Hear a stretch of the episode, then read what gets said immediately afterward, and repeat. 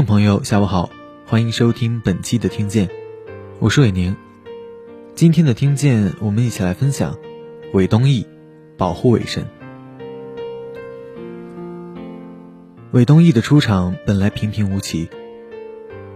二零二一年五月，有媒体在北京大学进行街头采访，他无意间路过，被拦下来讲了几句高考寄语：“加油，欢迎来到北京大学。”我也不会说别的。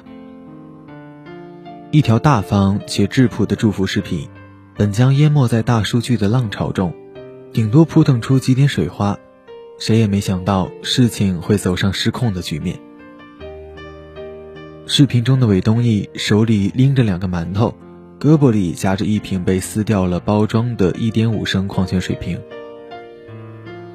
头发是没有打理过的杂乱，身上也穿着过时的旧运动衣，确实算得上是不修边幅。一些网友在评论区留言，讽击他的长相。北大的老师门槛这么低的吗？不知道的还以为是个傻子，知道韦东奕身份的网友也坐不住了，反唇相讥：“你信不信他看你也像个傻子？”舆论开始沸腾，身处风暴中心的韦东奕却始终置若罔闻。公众的热情逐渐消退，这才偃旗息鼓。韦东奕凭什么能称神？通过他的竞赛成绩，或许可见一斑。对大多数人来说，国际数学奥林匹克竞赛是一个太过遥远的概念。能够参加比赛的人都能够站在学霸圈的顶端。但对于韦东奕而言，他从初中开始就与之为伴。二零零五年，十四岁的韦东奕还在读初二。在老师的推荐下，他进入了山东师范大学附属中学的奥数班，和高中生一起备战奥数赛。两年之后，仅凭借优异的表现，他直接免试升入了山师附中。二零零八年三月十五日，十七岁的他入围了国际数学奥林匹克竞赛国家集训队。要知道，进入集训队可不是一件容易的事。前提条件之一就是必须在中国数学奥林匹克竞赛中拿到金牌。尽管山东人能考试的说法家喻户晓，实际上山东省却不算是数学竞赛的强省。那一年，全中国共有三十位金牌获得者，只有韦东奕一个人来自山东，是第十名。更可怕的是，他才读高一，在集训队，他又一路过关斩将。经过了六次测试、两次选拔考试，从三十多人的集训队伍里脱颖而出。据当时一起参加集训的同学，如今是美国约翰霍普金斯大学助理教授的韩京俊回忆，韦东奕用的解题方法很多都是自创的，往往比标准解答更简洁，连教练组都连连称赞。他的解题方法还被上海大学的冷刚松教授得知，用在了之后的竞赛培训中。冷教授给这个方法起了一个别致的名称——伪方法。这次集训结束后，韦东奕拿到了总分第三名，正式入选了国家队。同年的七月二十一日，他代表中国出征第四十九届 IMO。国际数学奥林匹克竞赛，拿下了中国唯一一个满分金牌，并帮助中国队夺得了团队总分第一的好成绩。在 IMO 的赛场，有着来自世界各国的五百多名选手。每场比赛要求在四个半小时的时间里完成三道大题。比赛进行两场，韦东奕的六道大题全部答对。其中有一道压轴的平面几何题，国家队的教练花了三个小时才做出来，而韦东奕只花了两个小时就完美解答。用的还是纯代数的解题方法，光是解题方法就写了四页纸。比赛结束后，他接受媒体采访，只笑了笑，提出对路了。奖牌没有多大用处，它只是一个形式上的东西。韦东奕年少成名。仅凭借这次成绩，他被北京大学数学系预先录取。但他的竞赛之路并没有因此止步。第二年，他又进入了国家队，拿下了国家集训队测试满分，也是历史上第一个满分成绩。他又参加了第五十届 IMO，仅用了一个小时就拿下了压轴题，也是全世界仅有的两个满分之一。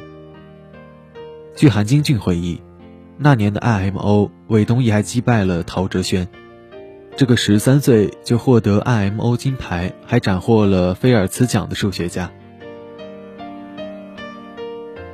在那届比赛中，陶哲轩作为嘉宾，一时兴起也上手解了这道压轴题，而他的耗时是七个小时。自此，仿佛大侠一般，韦东奕功成身退。江湖上只留下一个传说：韦东奕不等式。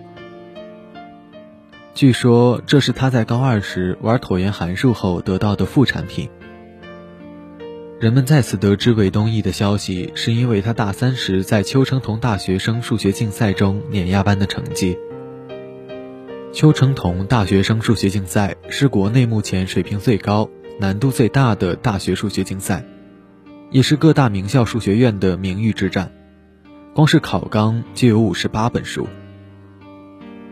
二零一三年，二十二岁的韦东奕一举夺下了除代数之外，分析、几何、概率、应用四项金奖及个人全能金奖，而代数的金奖在他大二时就已经被他收入囊中。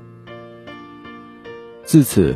他以邱成桐大满贯的身份在数学竞赛史上青史留名。如果单单只是竞赛比得好，或许还有人不服气，毕竟神童常有，伤仲永也不是什么新鲜事。但韦东奕在科研上的成果同样不容小觑。二零一四年，完成本科学习之后，他顺理成章地在北大继续读完了硕士，并且只用三年就拿到了博士学位。二零一八年，年仅二十七岁的韦东奕博士毕业。二零一九年，他成为了北大数学系的助理教授。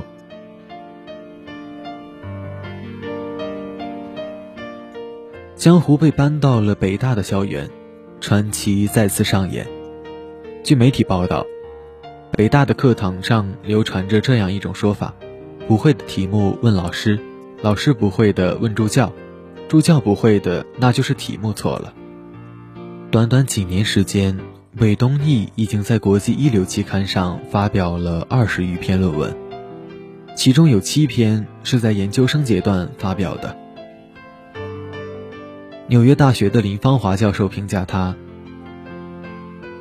由于韦东奕动作太快，很快就可以把别人的文章方法和结果大大简化。所以，有些大人物不敢轻易在文章发表前提前放在网上。以上种种成就让人心服口服。他高中的竞赛老师张永华就曾公开表示，他的天分和行为都颇似陈景润。一九九一年，韦东奕在大明湖畔的泉城济南出生。在他儿时的世界里，最不缺的就是书。小学一年级时，韦东奕无意间看到了一本名为《华罗庚数学学校》的书。这本书并没有什么特别之处，以常人的眼光来看，可能还有些枯燥。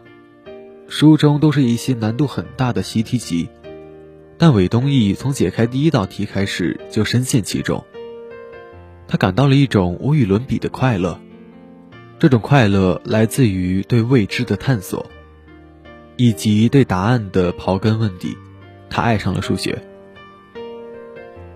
对数学的这份痴狂，让他不允许自己在考试中有任何不完美发生。初一时的某次数学单元测验，因为步骤不规范，老师给他扣了两分。魏东奕接受不了，和老师争辩了许久，最后他低了头，接受了这套评判标准。那天之后。他就把这套规范性运用到了每个解答上，生怕自己得不到满分。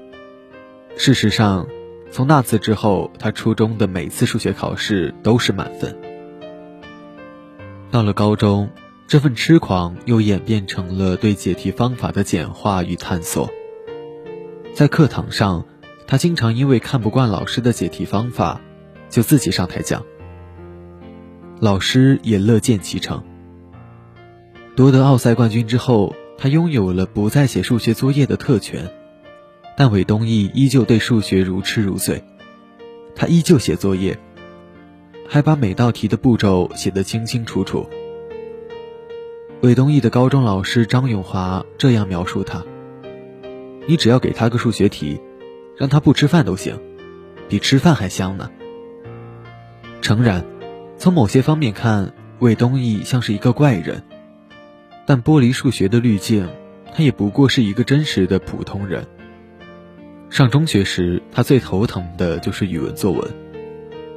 我语文不好，一百五十分的满分，反正考不到九十分，挺难受的。英语还行。初中三年，他作文的题材大部分只有一个：燕山立交桥。仅仅是因为他家就住在燕山立交桥附近，他看着这座大桥一点一点建起来，对他很有感情。世界上并没有神。他只是比普通人多了那么一点纯粹，以及高度的专注。二零一三年，韦东奕刚刚夺下邱成桐大满贯，被确认保研，进入北京国际数学研究中心工作。某天，他和同门师兄韩京俊一起去小组报道。结束之后，各自去食堂吃饭，两人又在邻桌相遇。回宿舍的路上，韦东奕突然叫住了他，询问他要研究什么方向，并表示我的几何很薄弱，需要恶补。再往后，韩京俊就接到了韦东奕妈妈的电话，拜托他能否关照一下韦东奕，因为韦东奕确实有生活方面的短板。借用他高中数学老师张永华的描述，说实话。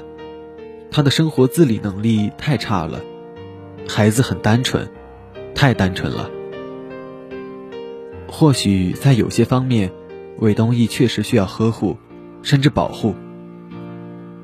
他没有智能手机，也没有微信等社交软件，陪着他的有一个收音机，他从这里面得知一些新闻。后来为了查看健康码，他才买了这部智能手机。但收音机依旧没有退场，他依旧在收音机中每天关注卫健委公布的新冠确诊人数。到了夏天，他总会默默关上实验室的空调。导师田刚院士问他原因，他只说是为了节约用电。毕业前几个月，好奇了许久的韩京俊终于忍不住问他为什么傍晚就走。韦东奕的回答是，因为晚上留在实验室要开灯。浪费电，韩京俊理解不了他的思维。你走了，我们还在，灯依旧开着呀。韦东奕这才恍然大悟。此后的晚上，他也会待在实验室，直到毕业。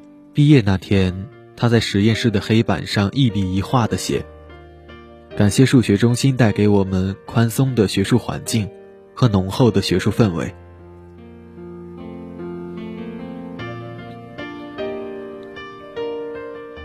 韦东奕的故事火了之后，他原本单纯的人生面对着改变。有些人看到了韦东奕的商业价值，一些商家蜂拥而至，开始抢注商标。据媒体报道，上海和河南的两家公司申请注册伟东奕商标，被工商局驳回。相似的还有韦神凉白开、韦神馒头，仿佛要集齐韦神周边一般。吸附他名气中的血。更让人惊讶的是，伟神馒头这个商标已经注册成功。在自媒体时代，韦东奕的商业价值远远不止商标等传统概念。很快，在北大校园，相机镜头对准了韦东奕。有人去往他的课堂拍摄他上课的姿态、说话的语调，用教室里零星的学生人数讥讽他的教学水平。讲的是什么呀？说话含含糊糊的，都听不懂。哪怕他的课程就算是普通话标准如播音员，一般人照样也听不懂。有人在社交账号上更新有关韦东奕的动态，晒出他上课的照片，还将追悼韦神列为自己的人生目标，最后却也在文章的末尾加上了一句：“要是他再帅些就更好了。”就因为他被捧成了神。所以，但凡有一个缺点，也会如苍蝇见血一般引起卑劣者的狂欢。反观韦东奕，在接受采访时，他大大方方地承认了自己的不足：课讲的不太好，选课的人数和听课的人数比较少，开始可能有十几个，中期退课之后，可能基本上只有五六个，还试图寻找原因并加以改正。没多问过，可能也没有互动吧，也得找原因。他对数学的热情，对教学工作的严谨，肉眼可见。因为不忍看他始终用矿泉水瓶，有人给他邮寄了水杯，韦东奕拿到这个水杯，第一反应就是担心送礼的问题会不会影响师德师风。他只是误入嘈杂的名利场。和我们打了一个短暂的照面。他在这个焦虑、匆忙、流行成功的时代，拎着矿泉水瓶和馒头，绕开都市的灯红酒绿，穿过街道的车水马龙，意外撞上喧嚣的网络流量。他只是淡然一笑，一转身又回到了属于自己的世界。